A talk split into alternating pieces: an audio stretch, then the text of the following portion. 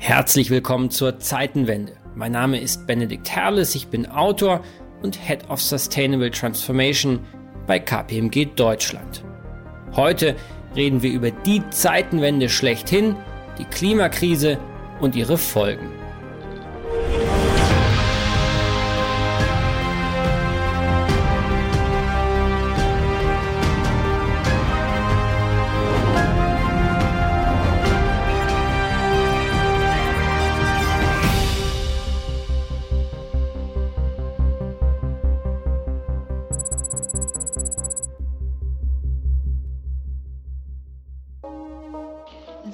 Is all wrong. I shouldn't be up here. I should be back in school on the other side of the ocean. Yet you all come to us young people for hope. How dare you! You have stolen my dreams and my childhood with your empty words, and yet I'm one of the lucky ones. People are suffering People are dying. Entire ecosystems are collapsing. We are in the beginning of a mass extinction, and all you can talk about is money and fairy tales of eternal economic growth. How dare you!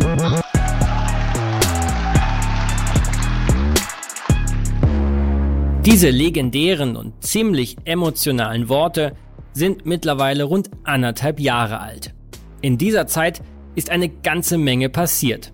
Eine Pandemie hat alles verändert. Aber nur ganz kurz schien es so, als würde das Thema Klimawandel von der Bühne verdrängt.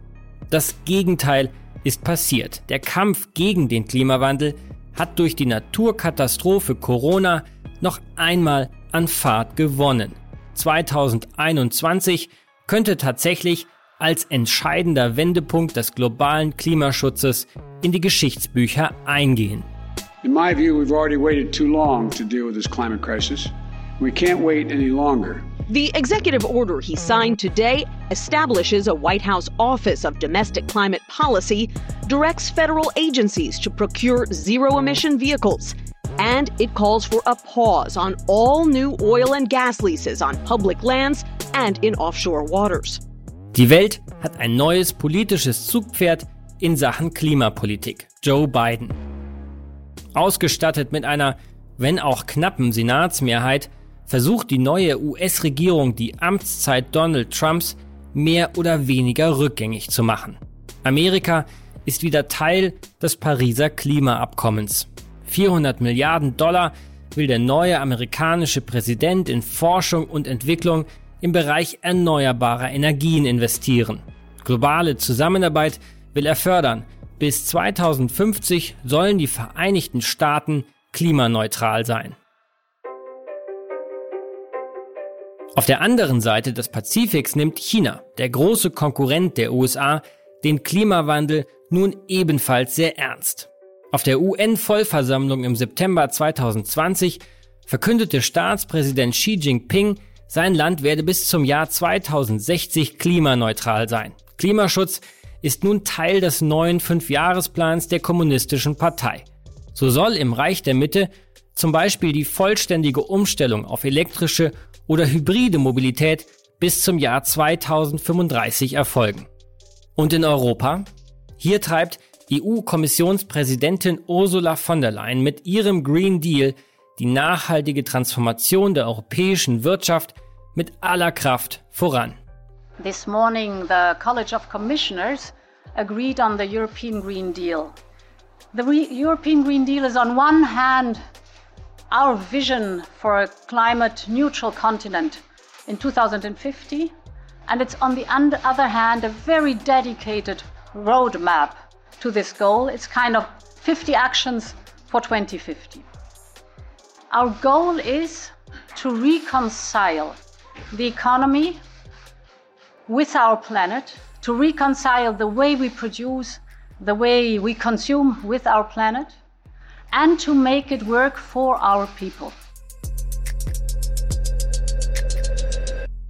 Von der Leyen fährt große Geschütze auf, auch rhetorisch. Sie spricht in ihren Reden über den Green Deal von Europe's Man on the Moon Moment. Und tatsächlich, So gut wie jede Industrie ist von den Klimaregularien und Direktiven der Europäischen Union betroffen. Die Corona-Pandemie wirkt hier sogar noch als Beschleuniger. Ein guter Teil des im letzten Sommer verabschiedeten 750 Milliarden Euro Recovery Package sollen grün investiert werden. Die Europäische Union möchte zum globalen Standardsetzer in Sachen Klimaschutz werden. Deutlich wird das zum Beispiel an einer europäischen Idee, die momentan in Brüssel heiß diskutiert wird, dem sogenannten Carbon Border Adjustment Mechanism. Die Grundidee ist leicht erklärt. Unternehmen, die CO2-intensive Güter in den europäischen Binnenmarkt importieren wollen, sollen in Zukunft dafür belastet werden. Wie genau das funktionieren soll, ist momentan noch Teil der politischen Debatte. Im Gespräch ist zum Beispiel eine Ausweitung des bestehenden Emissionszertifikate-Handelssystem ETS, die Einführung einer Art Klimazoll oder die Schaffung eines eigenen Zertifikatesystems für Importeure. Die Ratio dahinter ist aber klar. Die europäischen Umwelt- und Klimaziele sollen für alle Unternehmen gelten, die mit dem großen Binnenmarkt Geschäfte machen wollen. Und europäischen Firmen sollen durch EU-Regularien im globalen Wettbewerb keine Nachteile entstehen. Im Bereich der Klimapolitik wiederholt sich damit übrigens etwas, das die Europäische Union im Bereich des Datenschutzes schon erreicht hat. Mit der Datenschutzgrundverordnung hat sie de facto einen globalen Maßstab geschaffen. Together, we can use scientific advances to protect our entire planet, our biosphere, against a challenge far worse, far more destructive, even than coronavirus. And by the Promethean power of our invention, we can begin to defend the Earth against the disaster of global warming. Das war die Stimme eines relativ neuen Klimaschutzprotagonisten, Boris Johnson. Der ehemalige EU-Mitgliedstaat Großbritannien hat sich im Dezember letzten Jahres sogar noch ehrgeizigere Ziele gesetzt als die Union selber. Bis 2030 schon sollen die CO2-Emissionen um mehr als zwei Drittel gesenkt werden. Das Land wird im Herbst diesen Jahres die nächste UN-Klimakonferenz ausrichten, die sogenannte 26. Conference of the Parties oder COP26 wird in Glasgow stattfinden. Und vieles deutet tatsächlich darauf hin, dass es eine sehr erfolgreiche Konferenz werden könnte. Und in Deutschland? Es ist keine steile These, dass der Klimaschutz beim Wahlkampf für die kommende Bundestagswahl eine zentrale Rolle spielen wird. Dazu kam Ende April ein Paukenschlag aus Karlsruhe. In einem wegweisenden Urteil gab das Bundesverfassungsgericht der Klage von Klimaschützern Recht und erklärte Teile des Klimaschutzgesetzes der Bundesregierung für verfassungswidrig. Der Bund muss nachziehen und erhöhte prompt die Klimaschutzziele deutlich.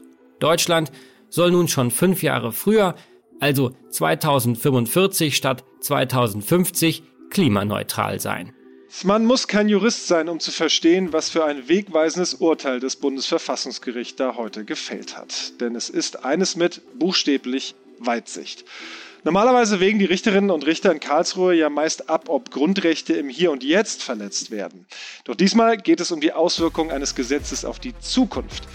Demnach verstoßen Teile des Ende 2019 von der Großen Koalition beschlossenen Klimaschutzgesetzes gegen die Freiheitsrechte künftiger Generationen, weil es die Kosten und die Lasten des Klimawandels zu sehr auf die lange Bank schiebt.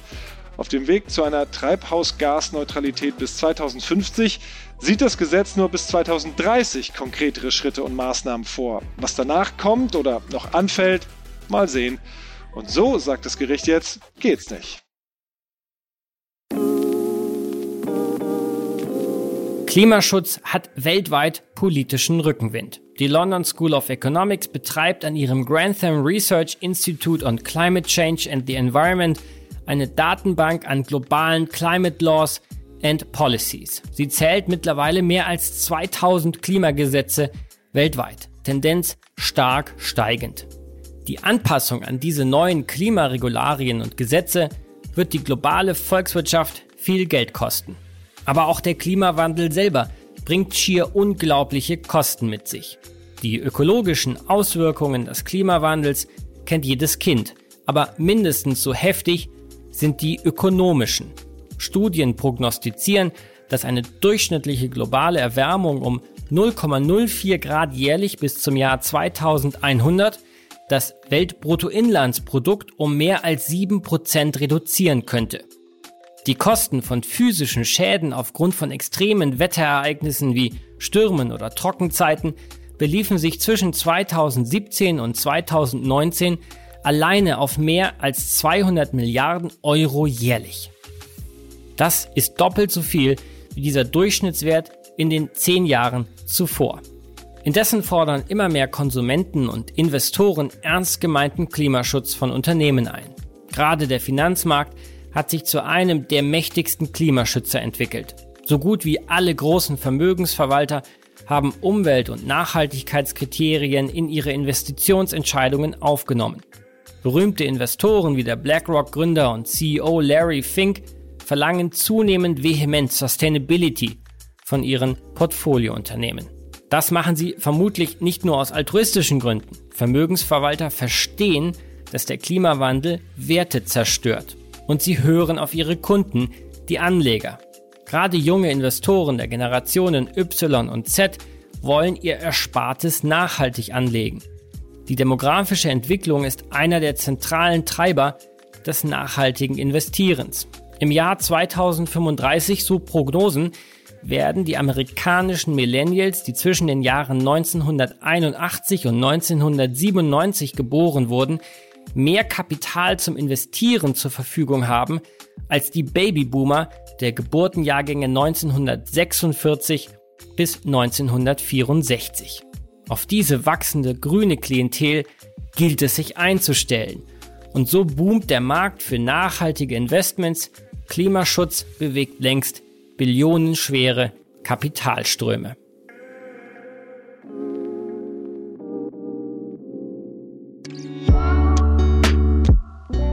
Mehr als Grund genug also, über die Zukunft des Klimawandels und den Kampf gegen ihn zu sprechen. Ich habe mich aufgrund der pandemischen Lage leider wieder nur virtuell mit zwei führenden Klimaforscherinnen getroffen. Friederike Otto von der Universität Oxford und Claudia Kempfert vom DIW in Berlin. Friederike Otto ist eine junge und ziemlich unkonventionelle Wissenschaftlerin. Sie leitet das Environmental Change Institute an der Universität Oxford. Sie hat Physik studiert und in Wissenschaftstheorie promoviert. Heute ist Friederike Otto eine der führenden Vertreter der sogenannten Attributionsforschung. Was das genau ist, wird sie uns gleich selbst erklären. 2019 veröffentlichte Otto den Spiegel-Bestseller Wütendes Wetter auf der Suche nach den Schuldigen für Hitzewellen, Hochwasser und Stürme. Spätestens seitdem ist sie eine gefragte Stimme der Klimaforschung, nicht nur in Deutschland, sondern auch in ihrer Wahlheimat Großbritannien.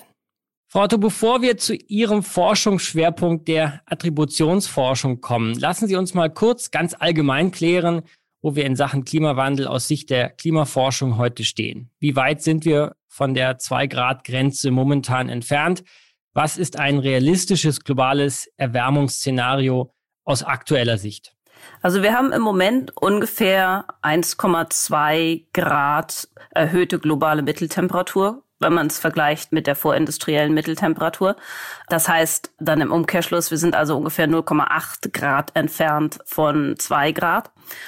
Und ja, also in den letzten Jahrzehnten ist die globale Mitteltemperatur immer schneller angestiegen, weil eben die Emissionen von Treibhausgasen auch immer schneller angestiegen sind. Und solange wir jetzt als globale Gesellschaft weiterhin fossile Brennstoffe verbrennen und damit eben Treibhausgasemissionen in die Atmosphäre gelangen, wird die Temperatur weiter steigen. Wie schnell wir zu einer Stabilisierung kommen, das hängt eben ganz stark davon ab, wie schnell wir dahin kommen, dass wir eben netto keine Treibhausgasemissionen mehr haben. Physikalisch ist das 2-Grad-Ziel problemlos machbar. Physikalisch ist das 1,5-Grad-Ziel machbar. Politisch ähm, ist das 1,5 Grad Ziel sicherlich relativ schwierig, weil 1,5 Grad eben überhaupt nicht mehr weit entfernt sind. Es ist also, was im Moment fehlt, ist nicht äh, eine technologische Frage oder eine wissenschaftliche Frage, sondern was, Techno was im Moment fehlt, ist der politische Wille, tatsächlich auch eben den, den Ankündigen zu Net Zero, also Netto Null, Taten folgen zu lassen. Kommen wir zu Ihrem speziellen Forschungsfeld, der sogenannten Attributionsforschung. In einfachen Worten, was ist das und was machen Sie und Ihre Kollegen? Wovon ich bisher geredet habe, war ja immer die globale Mitteltemperatur. Aber die globale Mitteltemperatur bringt ja niemanden um, zumindest nicht direkt, sondern was der Klimawandel bedeutet und wie sich der Klimawandel manifestiert, ist durch die sich verändernde Wahrscheinlichkeit und Intensität von Extremwetterereignissen und eben auch Dingen wie, wie Meeresspiegelanstieg, was eben durch die Treibhausgasemissionen direkt und durch die globale Erwärmung passiert. Und was ich in meiner Forschung mache, ist für konkrete Extremwetterereignisse die Frage beantworten, ob und wenn ja, wie sehr der Klimawandel die Intensität und Wahrscheinlichkeit für dieses eine Ereignis, um das es sich gerade dreht, verändert hat. Machen wir es mal konkret. Letztes Jahr gab es ja verheerende Waldbrände in Australien, in Kalifornien, dazu eine sehr heftige Hurricane-Saison. Bleiben wir mal bei den drei Phänomenen als, als Beispiel. Australien, Kalifornien, Hurricanes. Zu welchem Grad ist hier nun schon eindeutig der Klimawandel verantwortlich? Also fangen wir mal mit äh, Australien an. Ähm, zu den Buschbränden in Australien habe ich nämlich mit meinem Team eine, eine Studie gemacht. Also Buschbrände sind natürlich eines der komplexesten und schwierigsten Extremwetterereignisse, ähm, mit, mit denen man anfangen kann. Und es ist immer so, dass jedes Extremwetterereignis oder jedes Wetterereignis, ob extrem oder nicht, hat immer mehrere Ursachen. Es ist nie nur, es gibt nie nur eine Ursache, sondern da spielt immer eine Rolle ähm, einfach die chaotische Variabilität im, im Wettersystem, aber dann auch andere äußere Einflüsse wie Veränderungen in der Landnutzung oder ob ähm, ja, ob jetzt das Ereignis über über eine Stadt oder einem Land äh, oder im Wald oder so stattfindet, aber eben externe Einflüsse wie vermehrte Treibhausgase in der Atmosphäre können eben auch ähm, die Wahrscheinlichkeit und Intensität verändern. Buschbrände sind ja aber nicht nur Wetter, sondern da kommt dann natürlich auch noch äh, hinzu, gibt es überhaupt brennbares Material ähm, und, und so weiter. Ähm, aber von, von der reinen Wetterseite ist Feuerwetter eine Kombination von hohen Temperaturen, starken Winden, trockener Luft also geringer, geringer Luftfeuchte und dann aber auch äh, eben Trockenheit den Bränden vorhergehend. Diese Kombination, dieses Feuerwetter kann man mit einem Index messen, einem, einem Feuerwetterindex. Und was man bei jeder Attributionsstudie macht, ist, man findet erstmal heraus, wie, wie misst man oder wie definiert man das Ereignis überhaupt. Das haben wir in dem Fall bei den Buschbränden eben diesen Feuerwetterindex. Und dann findet man raus, um was für ein Ereignis handelt es sich in der Welt, in der wir heute leben, mit Klimawandel. Also ist das ein Jahrhundertereignis oder ist das ein Jahrzehntereignis? Und wenn man das rausgefunden hat, dann stellen wir dieselbe Frage, was für ein Ereignis ist das, wie wahrscheinlich ist das, in einer Welt, die genau so wäre wie die Welt, in der wir jetzt leben, nur ohne den menschengemachten Klimawandel. Und weil wir sehr genau wissen, wie viele Treibhausgase zusätzlich in die Atmosphäre gelangt sind seit Beginn der industriellen Revolution, können wir in Klimamodellen eben diese Treibhausgase aus der Atmosphäre herausnehmen und die Welt, wie sie wäre, ohne Klimawandel simulieren. Und dann in dieser Welt gucken, ist das was ein Jahrhundertereignis in der heutigen Welt ist, ist das vielleicht ein Jahrtausendereignis gewesen in der Welt ohne Klimawandel. Und dadurch, weil der einzige Unterschied zwischen diesen beiden Welten dann eben der Klimawandel ist, kann man die Unterschiede dem Klimawandel zuordnen. Um jetzt wieder zurück zu den Buschbränden zu kommen, da haben wir herausgefunden, dass der Klimawandel die Wahrscheinlichkeit für das Auftreten des der Bedingungen, wie sie eben im australischen Sommer letzten Jahres stattgefunden haben, das Feuerwetter um 30, mindestens 30 Prozent erhöht hat. Sind das so Größenordnungen, die für solche Phänomene wie zum Beispiel auch die Hurricane-Saison oder auch die, die, die Brände in, in Kalifornien sag mal, von denen man annehmen kann, dass das alles ungefähr so in der Größenordnung ist oder schwankt das dann sehr stark zwischen dem analysierten Event? Also, dass es dann deutlich höher oder deutlich niedriger ist, wenn man sich jetzt zum Beispiel einen einzelnen Hurricane anschaut? Bei einzelnen Hurricanes ist es deutlich anders. Also es gibt große Unterschiede zwischen den verschiedenen Typen von Extremwetterereignissen. Und zwar, ähm, was, also bei Hitzewellen, da spielt der Klimawandel eigentlich immer eine sehr große Rolle und ist also in den allermeisten Fällen ein echter Gamechanger. Also dass Ereignisse wirklich um Größenordnungen wahrscheinlicher werden. Also da ist ähm, zum Beispiel die Hitzewelle in Sibirien, weiß nicht, man erinnert sich vielleicht, da gab es also in Verchojansk Temperaturen über 38 Grad. Die ist mindestens 600 Mal wahrscheinlicher geworden durch den Klimawandel. Also das ist eine ganz andere Größenordnung als, ähm, als jetzt die, die Buschbrände. Aber bei den meisten Attributionen von, von Waldbränden oder, oder Buschbränden sind die Größenordnungen ähnlich wie das, was wir in Australien rausgefunden haben das, was da tatsächlich die treibende Kraft hinter diesen attributierbaren Änderungen, das sind tatsächlich auch die erhöhten Temperaturen. Also in Australien haben wir uns auch die Temperaturen und die Trockenheit nochmal getrennt von dem Feuerwetterindex angeguckt und festgestellt, dass also die Trockenheit ändert sich eigentlich, eigentlich nicht signifikant, aber eben die Temperaturen und das schlägt sich dann auch in, in dem, in dem Feuerwetterindex nieder. Jetzt haben Sie Hurricanes angesprochen. Hurricanes sind auch nochmal schwierige Extremwetterereignisse. Nicht so, also leichte sind zum Beispiel Hitzewellen oder Extremniederschläge. Ähm, aber Hurricanes sind halt durch verschiedenste Aspekte gekennzeichnet. Einmal die Intensität des Hurricanes selbst, also die Windstärke, dann die, wie viele Hurricanes es überhaupt in einer, in einer Saison gibt und dann wie schnell sich der Hurricane bewegt und eben die Stärke des assoziierten Niederschlags. Und wir haben selber mit unserem Team, aber auch andere äh, Kollegen, die Attributionsforschung äh, machen, haben relativ viele Studien gemacht zu den Regenfällen oder Niederschlägen, die mit den Hurricanes assoziiert sind.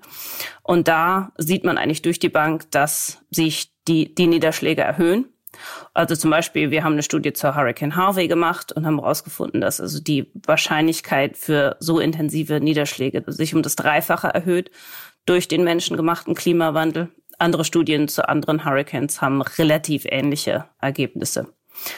Also es gibt bisher keine, ähm, also man kann jetzt nicht generell sagen, dass sich die Intensität des Windes oder auch die, ähm, die Hurricane-Frequenz ähm, signifikant erhöht hat, so dass man da also ein attributierbares Signal sieht.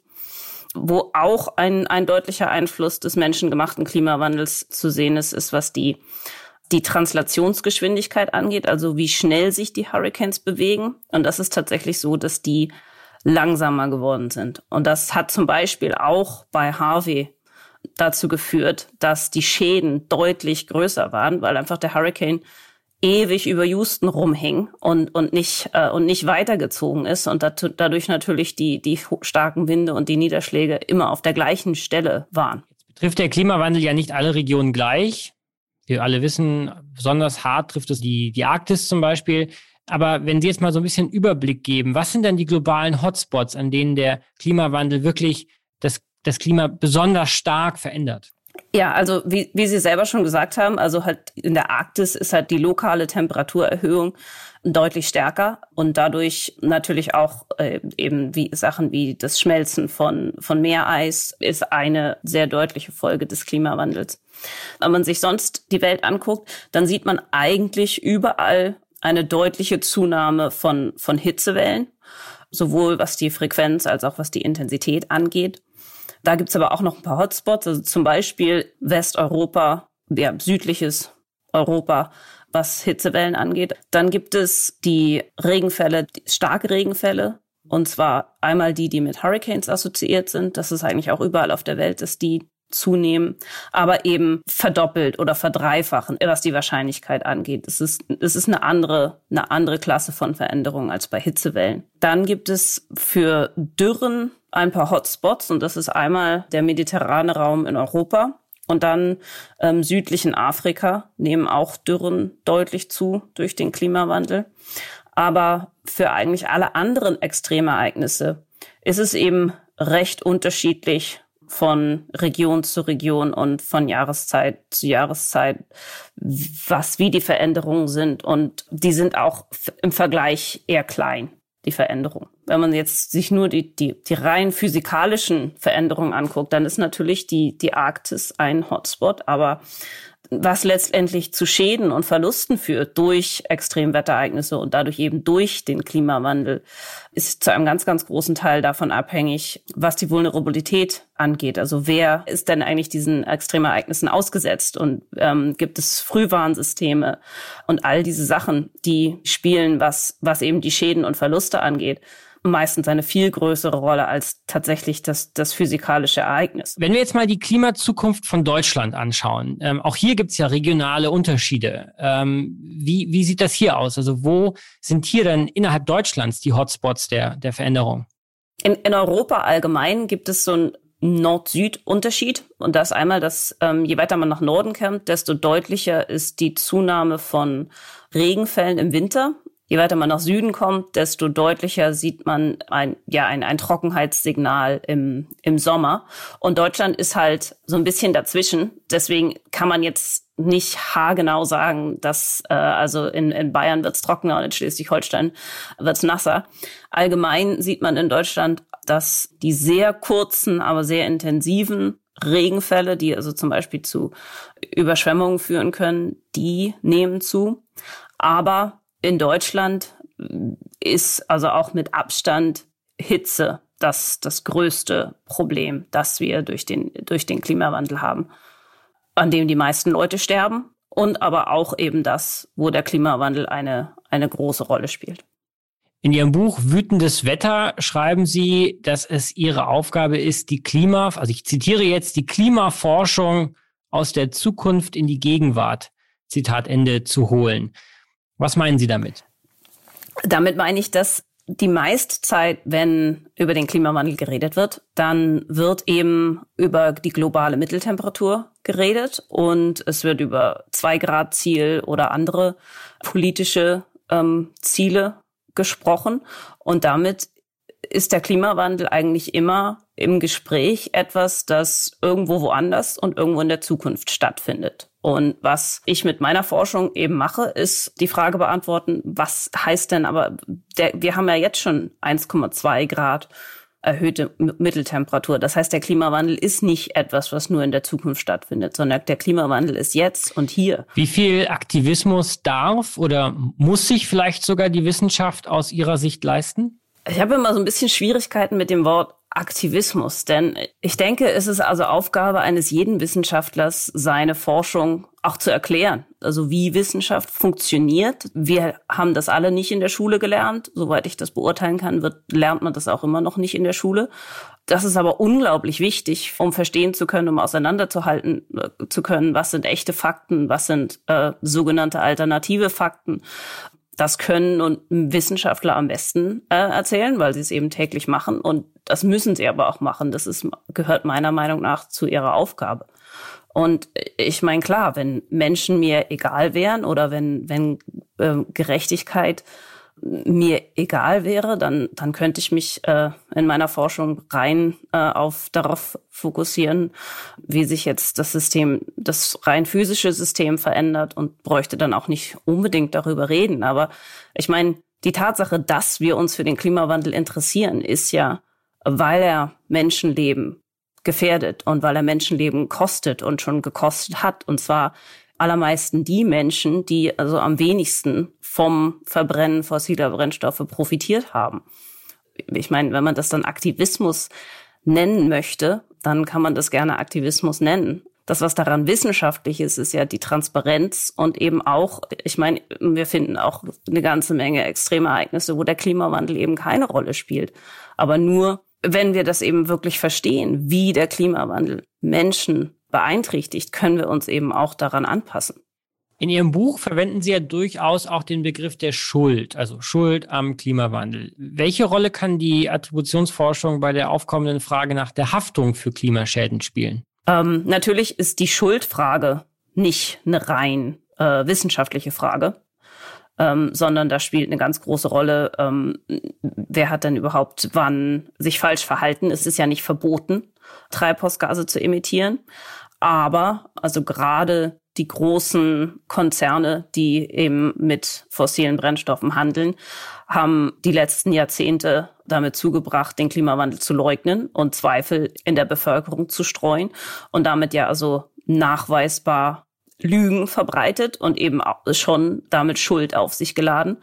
Und mit meiner Forschung und eben den legalen und juristischen und, und auch ja moralischen Argumenten zusammen kann man dann eben also ja Haftungsansprüche geltend machen gerade jetzt, wo also viele Länder sich Netto-Null-Ziele geben und aber eben auch äh, sehr viele, ja, zunehmend mehr äh, Firmen sich Nachhaltigkeit auf die Fahnen schreiben und auch als eben als, als Firmenziele ausgeben. Ähm, juristische Schuld ist ja nochmal ganz was anderes als moralische Schuld. Da kommen eben wissenschaftliche Verantwortung, wissenschaftliche Kausalketten zusammen mit, was ist legal. Oh, natürlich gibt's auch normative Bestandteile in jedem, in jeder juristischen Argumentation. Denn, denn also Gesetze existieren ja nicht im, im luftleeren Raum, sondern eben äh, in, in einer Gesellschaft, die sich ständig verändernde Normen und, ja, wenn man so will, Moralvorstellungen hat. Und das hat sich natürlich auch im Verhältnis auf die Emission von Treibhausgasen verändert. Im Herbst steht ja der 26. UN-Klimagipfel in Glasgow an. Was sind Ihre Erwartungen an dieses Treffen? Werden Sie selbst in Glasgow sein? Ich gehe mal davon aus, dass ich in Glasgow sein werde. Ich denke, dieses Jahr ist, ähm, also Net Zero ist eins, eins der wichtigsten Themen. Ich erhoffe mir davon, dass eben die, die, die Teilnehmer, die, die Länder dieser Welt konkrete Emissionsminderungspläne auf den Tisch legen, die eben näher an das kommen, was wir brauchen, um global Net Zero Ziele zu erreichen und damit also dass das 1,5 Grad Ziel möglich bleibt.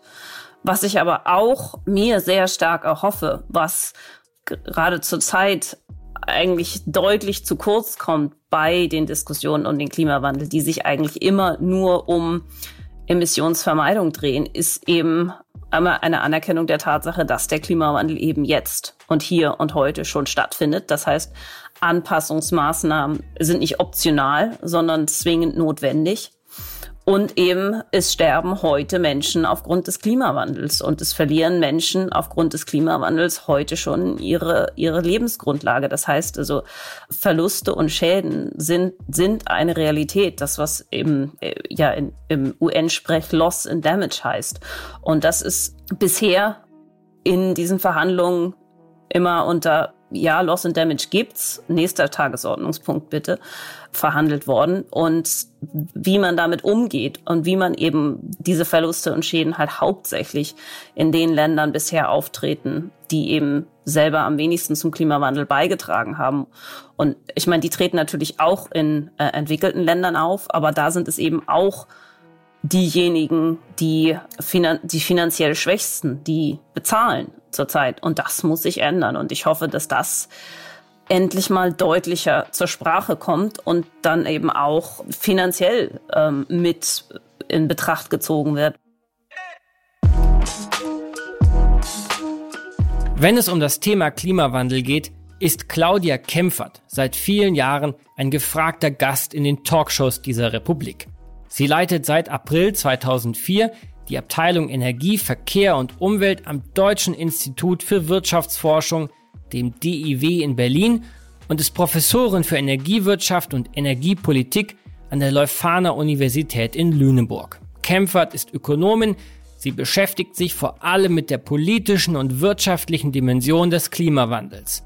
Ihr jüngstes Buch trägt den Titel Mondays for Future. Freitags demonstrieren, samstags diskutieren und am Montag anpacken und umsetzen.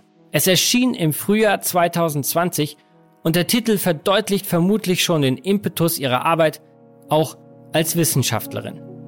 Hallo, Frau Kempfert.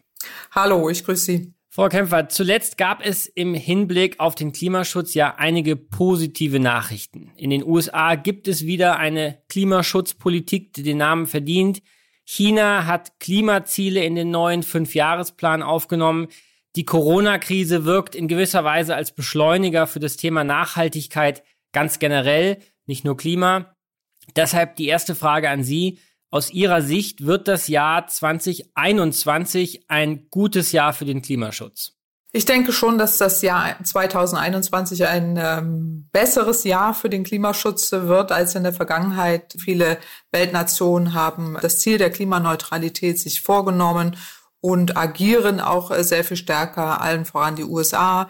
Insofern äh, wird jetzt aus deutscher Sicht das Jahr 2021 ein Klimawahljahr. Wir sind ja inmitten eines Wahljahres und da wird es einen Wettbewerb äh, geben, auch von den Parteien, um die besten Antworten im Punkto Klimaschutz. Ersten äh, Vorgeschmack äh, konnten wir ja schon in den ersten Debatten auch wahrnehmen, auch im Rahmen der äh, CDU-internen äh, Kandidatensuche. Äh, und insofern denke ich, dass man da schon einiges Positives wird sehen können, aber natürlich immer unter dem Vorbehalt, wir sind immer noch mal in der Pandemie, wir sind noch immer aus, müssen aus dieser Gesundheitskrise herauskommen, aber da kann es jetzt am Ende, wenn etwas Licht am Ende des Tunnels erscheint, auch eine positive Wirkung geben, ein Neustart aus der Krise, der dann auch in Richtung Klimaschutz und Nachhaltigkeit genutzt wird. Dann gehen wir doch mal nach Europa. Ursula von der Leyen hat den Klimaschutz zu einem der zentralen Bausteine, wenn nicht dem zentralen Baustein ihrer Kommissionspräsidentschaft gemacht. Wie erfolgreich ist denn der Green Deal? Was funktioniert? Wo sind Schwachstellen aus Ihrer Sicht? Na, der Green Deal hat ähm, erstmal, das ist positiv zu nennen, einen Rahmen gesetzt für die Ziele, die man sich vornimmt in Europa und auch die ungefähren Leitlinien, nach denen man äh, sich dort äh, fortbewegen will.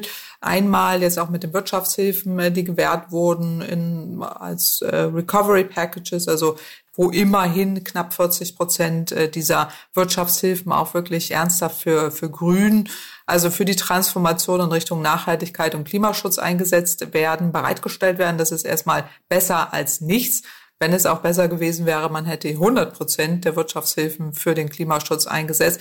Aber das ist erstmal der richtige Schritt auch in die richtige Richtung. Man setzt Prioritäten, man setzt auch Anreize, ähm, die eben auch sehr ambitioniert und anreizorientiert äh, den Klimaschutz nach vorne rücken, sei es eben durch diese Wirtschaftsprogramme, durch eine zum Beispiel EU-Taxonomie, auch wenn es um Finanzanleihen geht, äh, insgesamt um den Finanzmarkt, äh, wo eben auch die Rahmenbedingungen dort gesetzt werden und äh, dann auch in der Zukunft, wenn es äh, darum geht, die Energiewende, Verkehrswende, Klimaziele in den einzelnen Ländern umzusetzen. Auch dort gibt es ja konkrete Vorgaben, Ideen, Rahmenbedingungen, die grundsätzlich gesehen deutlich ambitionierter und auch deutlich besser sind als das, was man sich in der Vergangenheit vorgenommen hat. Ist Europa da zum globalen Standardsetzer geworden? Wie zum Beispiel auch beim Thema Datenschutz? Na, Europa, würde ich sagen, ist noch nicht zum globalen Standardsetzer geworden. Wir sind ja noch am Anfang äh, dieser Ausgestaltung auch des äh, europäischen Green Deals. Da sind einige gute Ansätze erkennbar.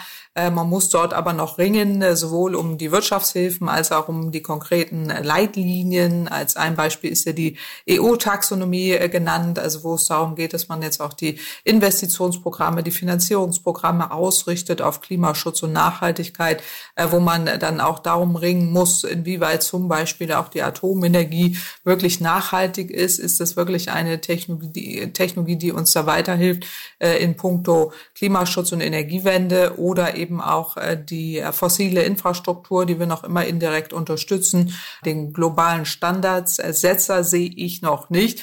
Da bin ich eher ähm, positiv überrascht äh, von dem neuen US-Präsidenten Biden, äh, der da ganz anders äh, vorgeht und auch sehr ambitionierte Ziele äh, vorschreibt. Äh, und äh, wenn er das umsetzen kann, was er sich vorgenommen hat, würde ich sagen, ist das der Standardsetzer für den internationalen Klimaschutz. Können Sie das konkret machen? Welcher Maßstab ist in Amerika, wenn Biden sich so durchsetzen kann, weiter als in Europa? Ja, Biden hat in seinem äh, Programm ja sehr deutlich äh, gemacht, dass er sich äh, von fossilen Energien Schritt für Schritt verabschieden will, insbesondere Öl, was ja auch bemerkenswert ist als eine Nation, die sehr viel Öl auch fördert, hat die äh, den Bau einer Ölpipeline rückgängig gemacht, welches ja durch ein Naturschutzgebiet gehen sollte, hat die ganzen äh, Umweltgesetze, die der Vorgänger ja gekippt hatte, wieder eingesetzt, äh, was bedeutet, äh, dass auch äh, die Klimaschutzziele sehr viel ambitionierter umgesetzt werden. Er setzt auf erneuerbare Energien, er hat ein Programm aufgesetzt auch zur Förderung der erneuerbaren Energien und will hier ähm, richtigerweise auch Jobs generieren in diesem Markt und eben auch ambitionierte Emissionsminderungsziele erreichen. Also das sind alles sehr viel ambitioniertere Schritte, als man in den USA jemals gesehen hat, auch äh, unter Obama beispielsweise nicht, äh, nicht in dem Umfang, aber ähm, das ist sehr ambitioniert und er hätte damit eben auch auf der Weltbühne äh, wirklich einen Maßstab äh, gesetzt, wenn er das schafft, das so umzusetzen. Und da ist Europa noch nicht äh, so weit, wirklich in dieser, auf diesem Ambitionsniveau äh, zu agieren. Schauen wir mal nach China. Welche Rolle wird China denn in Zukunft beim globalen Klimaschutz spielen? Präsident Xi hat ja verkündet, das Land bis 2060 klimaneutral zu machen. Das wird im neuen aktuellen Fünfjahresplan eingearbeitet oder wurde eingearbeitet. Was bedeutet das aus internationaler Sicht? Ja, grundsätzlich ist es gut, dass man äh, dort auch Klimaneutralität sich vornimmt. Äh, China hat ja zwei große Themen, äh, die man dort angehen muss. Das ist einmal immer noch der sehr hohe Anteil von Kohle zur Energieerzeugung. Der sinkt ja auch nicht, sondern es sind eher noch neue Kraftwerke geplant. Das ist so das eine, wo dann China auch Fahrpläne zeigen muss, wie sie eben diesen Kohleausstieg im weitesten Sinne umsetzen will. Äh, und das Zweite ist auch im Bereich der Mobilität, da ist äh, China ja weit vorgeprescht durch die Förderung der Elektromobilität und hat da eben auch den Weltmarkt mit aufgemischt äh, und hat auch in, im eigenen Land schon sehr viel erreicht und äh, das ähm, wird auch international äh, durchaus Maßstäbe setzen. Aber grundsätzlich gesehen ähm, ist China, denke ich mal, jetzt auch mit diesem Fünfjahresplan, mit den Zielsetzungen zumindest mal ähm, auf einem Weg gegangen, der Klimaschutz auch mit anvisiert. Aber der Kohleausstieg muss dann auch konkret umgesetzt werden. Da sehe ich jetzt noch nicht ein wirkliches Ambitionsniveau. Der Emissionsrechtehandel, der jetzt jetzt eingeführt wurde, wird da auch keine ausreichenden Anreize setzen. Also da wird man abwarten müssen, wie das auch konkret mit politischen Maßnahmen hinterlegt wird. Lassen Sie uns mal ein bisschen tiefer in eine vielleicht etwas komplizierte Materie einsteigen, und zwar die tatsächliche Berechnung von CO2-Nettoeffekten bestimmter Klimaschutzmaßnahmen. Das ist ja nicht so richtig leicht zu quantifizieren. Jeder kennt das Beispiel von der Papiertüte im Supermarkt. Die muss ich erst so und so oft benutzen, bevor sie unterm Strich aus Umweltsicht der Plastiktüte überlegen ist. Ein anderes Beispiel sind Elektroautos. Die muss ich sehr lange fahren, bis es sich unterm Strich wirklich lohnt, zumindest wenn man den Ressourcenverbrauch über die ganze Wertschöpfungskette, insbesondere bei der Batterieproduktion mit einbezieht. Oder nehmen Sie das manchmal zitierte Beispiel des Gotthardtunnels, der fördert natürlich den Schienenverkehr in Europa, das ist gut fürs Klima, aber gleichzeitig hat der Bau dieses Megaprojekts Unmengen an CO2 produziert. Soll heißen, wenn man eine echte CO2 Vollkostenrechnung ansetzt, ist vieles vielleicht gar nicht mehr so leicht zu beurteilen. Wird dieses Faktum eigentlich in der medialen Diskussion und in der Politik ausreichend gewürdigt und wie gehen Sie damit als Klimaökonomin um? Ja, in der Forschung äh, ist diese Herangehensweise der sogenannten Lebenszyklusanalyse seit Jahrzehnten gang und gäbe. Dort wird dies auch gemacht, sei es für einzelne Technologien, für einzelne Verkehrswegeplanung oder eben auch äh, vergleichende Mobilitätskonzepte. Das ist äh, durchaus üblich, wo man eben auch nicht nur bei der Produktion der Güter oder auch bestimmter Verkehrswege die CO2-Emissionen oder auch andere umweltschädliche Emissionen berücksichtigt, sondern auch von der Wiege zur Bahre sozusagen, also wo man dann auch äh, den äh, Lebenszyklus bestimmter Produktketten oder eben auch äh, Nutzung von Verkehrswegen berücksichtigt. Ob dies in der ausreichenden medialen Diskussion oder auch politischen Diskussion einbezogen wird, da wäre ich eher skeptisch. Man muss dies aber auch fairerweise für alle Güter tun, auch äh, für ein Handy, auch für ein äh, Pkw äh, mit normalem Antrieb inklusive Herstellung von Öl, Transport des Öls und Verbrennung des Öls über, einen Zeitraum von 20 Jahren. Und da schneiden die Verbrennungsmotoren grundsätzlich schlechter ab, selbst wenn man eine ganz schlechte Umweltbilanz äh, bei den Elektromotoren berücksichtigen würde, wäre das immer noch die bessere Option. Gerade bei der Elektromobilität muss man immer dazu sagen, hier geht es natürlich darum, dass auch die technologische Forschung bei den Batterien sich verbessert, dass Recycling von vornherein berücksichtigt äh, werden muss. Das machen ja auch Autohersteller jetzt schon in der aktuellen Ankündigung selbstverpflichtend. Die Batterie kann sehr viel länger genutzt werden als in einem konventionellen Fahrzeug und es ist auch noch so, dass wenn man Ökostrom tankt, dieses Fahrzeug grundsätzlich äh, effizienter und damit umweltfreundlicher ist. Das äh, enthebt einen aber nicht von der Verantwortung, dass man ähm, gerade wenn es darum geht, äh, Lebenszyklusanalysen äh, zu machen, alle diese Produkte mit einbezieht. Ähm, was mir allerdings auffällt, dadurch, dass ich jetzt schon seit über 20 Jahren in dieser Materie drin bin, dass wir uns erst seit neuestem um Umweltbilanzen wirklich äh, sorgen, wenn es darum geht, einen Wandel herbeizuführen. Also da wird eher die Umweltbilanz eines Elektromotors plötzlich äh, interessant, äh, wohingegen man dies äh, die letzten 40 Jahre bei den Verbrennungsmotoren äh, nie in dem Umfang äh, getan hat, was nicht heißt, dass man es nicht tun sollte. Mir äh, gibt, ergibt sich da aber ein Verdacht, dass gerade wenn es um einen Wandel geht und einen Wechsel geht, dass da auch eine bestimmte Diskussion nach vorne gedrückt wird, um den Wandel zu behindern, um ihn hinauszuzögern, um uns äh, zu verheddern, da auch in allen möglichen Diskussionen, äh, um eben die umweltschlechtere Bilanz, äh, mit der eindeutig schlechteren Umweltbilanz die Technik noch länger zu nutzen. Das darf natürlich nicht äh, so sein. Äh, bei dem Gotthardtunnel haben Sie angesprochen. Anderes ist auch aktuelle Autobahnausbaudiskussion, die wir immer wieder haben. Brauchen wir das in welchem Umfang in der Zukunft, wenn es um Schienenverkehr geht? Ist es sicherlich eine andere Bilanz, als wenn wir jetzt Schnellautobahnen bauen, äh, wo wir wissen, dass in der Zukunft eher eine Verkehrsvermeidung, Optimierung und gerade auch eine Stärkung des Schienenverkehrs äh, stattfinden wird. War es denn aus Sicht des Klimawandels überhaupt sinnvoll, aus der Atomenergie auszusteigen? Jetzt mal ganz naiv gefragt. Also da haben Franzosen und Deutsche ja durchaus eine andere Perspektive, wenn ich die beiden Länder vergleiche.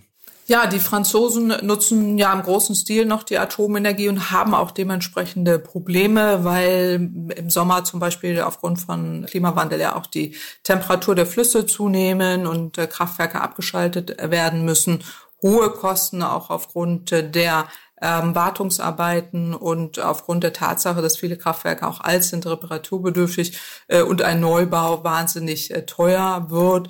Äh, wir empfehlen äh, keinen Neubau, schon gar nicht in der Größenordnung von Atomenergie, äh, wie es derzeit in Frankreich ist, weil das eine sehr teure Technologie ist. Sie ähm, muss hochgradig subventioniert werden und ähm, in der Zukunft haben wir bessere Alternativen. Die erneuerbaren Energien werden ja immer billiger, auch immer einsatzfähiger. Äh, und da sollte man eher sich darauf äh, konzentrieren, wohingegen die Atomenergie keine Kostensenkungspotenziale aufzeigt. Im Gegenteil, sie wird eher in den letzten Jahrzehnten immer teurer, sodass es auf jeden Fall äh, keine Technologie der Zukunft ist. Die Atomenergie hat allerdings immer eine Komponente, die man nicht verschweigen darf. Das ist eine geostrategische Machtkomponente. Ähm, wenn es darum geht, auch Proliferation, also auch Waffenanreicherung äh, mit in den Blick zu nehmen. Es geht ja ein, eigentlich immer um die friedliche Nutzung von Atomenergie, aber auffällig ist doch, dass äh, die Länder, die äh, sich jetzt auch aktuell als Neueinsteiger für Atomenergie entscheiden, das auch tun, weil sie eine geostrategische Machtkomponente äh, mit im Blick haben und das gehört zur Wahrheit äh, dann auch dazu. Deutschland hat sich hier zu Recht entschieden, da auszusteigen.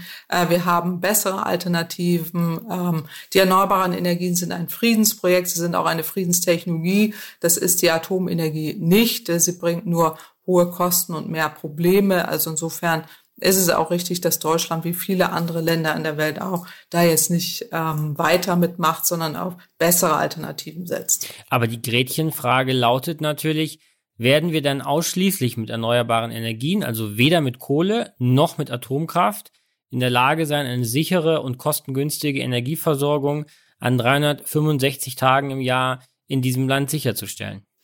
Ja, die technologischen Voraussetzungen sind da und alle Studien, die es dazu gibt, zeigen sehr eindeutig, dass eine Vollversorgung mit erneuerbaren Energien zu jeder Stunde, zu jeder Minute, zu jeder halben Minute im Jahr möglich ist.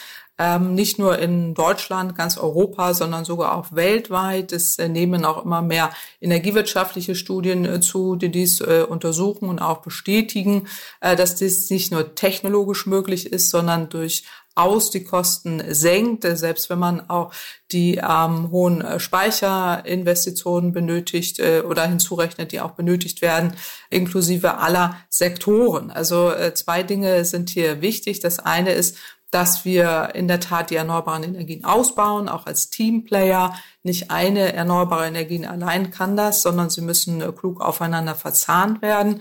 Diese Schwankungen, die entstehen, auch ausgeglichen werden und dann funktionieren sie genauso versorgungssicher wie konventionelle Kraftwerke. Und das Zweite ist, äh, dass man hier eine gute Vernetzung braucht. Auch eine Digitalisierung spielt hier eine wichtige Rolle. Künstliche Intelligenz, die ein Energie- und Lastmanagement äh, ermöglicht. Und das ist genau die Aufgabe, die man jetzt hat. Also wenn man es vom Ende her denkt, brauchen wir ja eine Energiesystemwende in allen äh, Bereichen. Und selbst die IEA, die Internationale Energieagentur, eigentlich immer bekannt so als sehr konventionell denkend und auch energiewirtschaftlich eher rückwärtsgewandt, hat jetzt kürzlich eine Studie veröffentlicht mit der Vollversorgung aus erneuerbaren Energien. Also es setzt sich äh, hier die Einsicht durch und auch die Forschungserkenntnisse, dass äh, wir wegkommen müssen von den konventionellen Energien inklusive Kohle und Atom und damit die erneuerbaren Energien äh, zur Versorgungssicherheit ausbauen müssen. Also ein technologisches Problem haben wir nicht. Wir haben eher ein politisches, dass man eher Marktbarrieren und Hemmnisse nicht abbaut, die eben dazu führen, dass der notwendige Ausbau der erneuerbaren Energien stattfindet, dass auch die Systemkomponenten ausreichend genutzt werden, dass die Flexibilität ermöglicht wird und diese Energiesystemwende wirklich stattfindet. Je länger man an den konventionellen Energien festhält, und äh, Mythen äh, dann auch verbreitet, was angeblich alles nicht geht mit den erneuerbaren Energien, äh, desto schwieriger wird der Umstieg und äh, das ist auch häufig die Motivation dieser Diskussion, äh, dass man möglichst lange am Vergangenen festhält, anstelle sich jetzt wirklich mal hineinzubegeben in eine Vollversorgung mit erneuerbaren Energien. Jetzt haben wir ja im Herbst eine neue Bundesregierung, einen neuen Bundeskanzler oder eine neue Bundeskanzlerin. Was wären denn Ihre oder was sind Ihre Wünsche und Ihre Empfehlungen für den neuen Kanzler? Äh, ganz konkret. Ja, die Klimawahl 2021 wird viele Wünsche auch nach oben äh, kehren, äh, die sehr wichtig sind. Das eine ist, dass man sehr viel schneller mit dem Ausbau der erneuerbaren Energien vorankommt, die Hemmnisse und Barrieren, die man aktuell eingebaut hat, wieder abschafft. Äh, und äh, dass man ähm, dafür sorgt, dass man vom Ende her denkt, die Energiesystemwende in den Blick nimmt äh, und ähm, wirklich auch auf allen Ebenen eine Vollversorgung mit erneuerbaren Energien als Ziel anstrebt und damit auch die Rahmenbedingungen anpasst. Das andere ist ähm, eine Verkehrswende, die wir auch noch nicht mal begonnen haben in Richtung Verkehrsvermeidung, Verkehrsverlagerung, Verkehrsoptimierung äh, wo es darum geht, dass wir ähm, auch eine menschengerechte Stadtmobilität benötigen, dass wir Fahrzeuge benötigen, die ähm, auch digital äh, vernetzt, äh, klein, leicht, effizient äh, miteinander korrespondieren, äh, die ähm, auch geteilt werden können, also Mobilitätsdienstleistungen sehr viel stärker in den Vordergrund nehmen, mehr Schienenverkehr, Förderung auch äh, der, des Ausbaus der Ladeinfrastruktur gehört dazu. Förderung des ÖPNV gehört dazu. Also da ist eine lange Liste an notwendigen Maßnahmen. Äh, wenn ich noch einen dritten Wunsch äh, frei hätte, wäre auch die Landwirtschaft noch im Blick, die eindeutig auf Nachhaltigkeit ausgerichtet werden muss und damit auch die nicht nur Emissionsminderungsziele umsetzt, sondern diese auch aus Klimaschutzsicht so wichtige ähm, Natur, die und, und Wälder und Natur, Biomasse, äh, die wir brauchen auch äh, für äh, die Umsetzung der Klimaziele, dass man das miteinander verzahnt. Und äh, das, das wären so die drei wichtigsten Bausteine, finde ich, die ein Kanzler, eine Kanzlerin umsetzen sollten.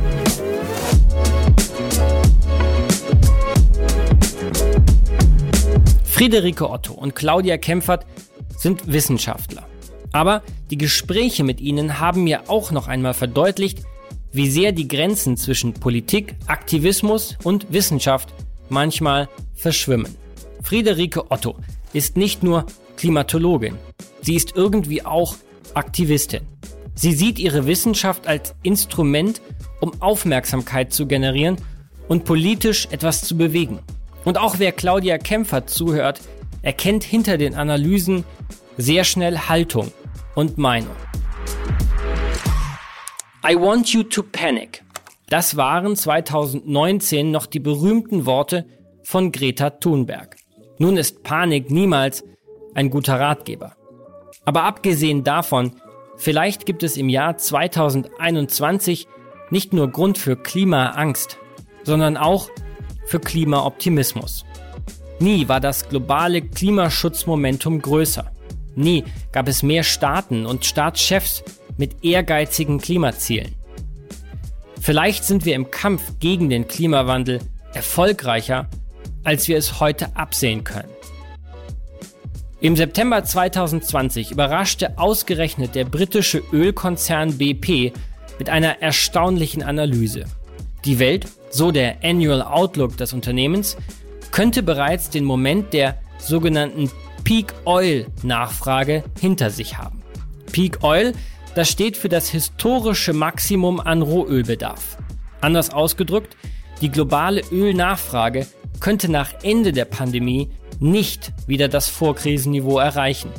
Der Verbrauch fossiler Brennstoffe könnte angesichts immer weitreichenderer Klimaschutzmaßnahmen bald schon rapide sinken. Um mindestens 10% in diesem Jahrzehnt und um bis zu 50% in den nächsten 20 Jahren. So BP.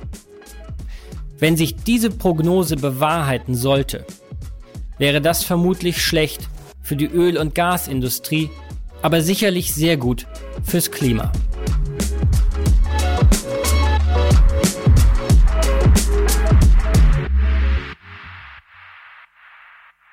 Letzte Frage, ich stelle sie allen meinen Gästen und zwar die Frage nach dem Jahr 2051, das ist die Mitte des Jahrhunderts, das ist, wenn ich den Briefen der Rentenversicherung glaube, das Jahr, in dem ich in den Ruhestand treten werde. Deshalb interessiert mich natürlich sehr, in was für einer Welt ich meine hoffentlich guten Jahre als rüstiger Rentner dann verbringen werde. Deshalb auch an Sie die Frage und wahrscheinlich war in keiner Zeitenwendefolge diese Frage so relevant, auch so brisant wie in dieser. Wo stehen wir beim Klimaschutz? Beim Klimawandel in der Mitte des Jahrhunderts?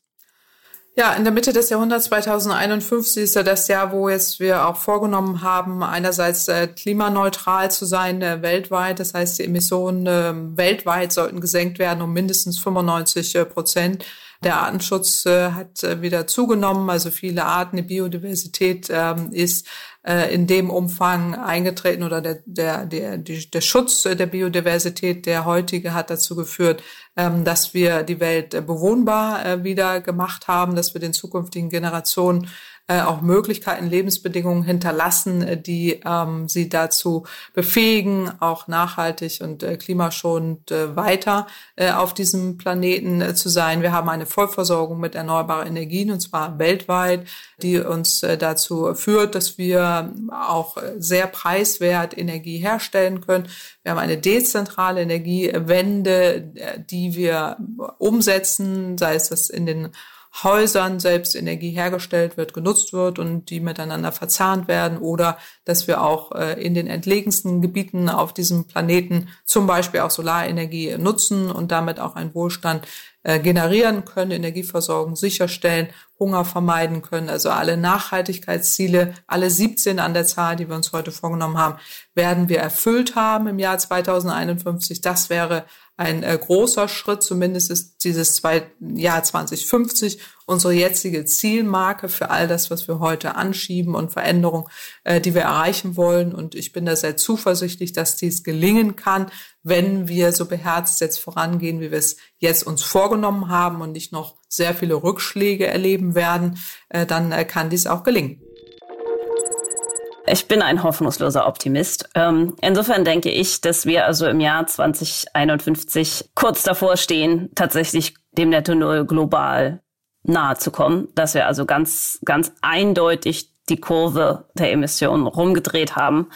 Und vor allem hoffe ich und denke ich, dass sich deutlich mehr Fantasie durchgesetzt hat bei dem, was, äh, wie, wie wir unsere Städte designen, wie wir Mobilität und Wohnen denken und dass eben Innenstädte nicht mehr für Autos gebaut werden, sondern dass unsere Städte und Dörfer so anders aussehen, als, als wären sie für Menschen gebaut worden. Also das, das ist was, was ich was ich im Moment noch extrem vermisse, aber was ich denke, das ist was, was wir in den nächsten, in den nächsten 30 Jahren auf alle Fälle hinkriegen. Frau Otto, vielen Dank. Da nicht für. Vielen Dank, Frau Kempfert. Ich danke Ihnen. Mein Name ist Benedikt Herles. Vielen Dank fürs Zuhören und bis zum nächsten Mal bei der Zeitenwende.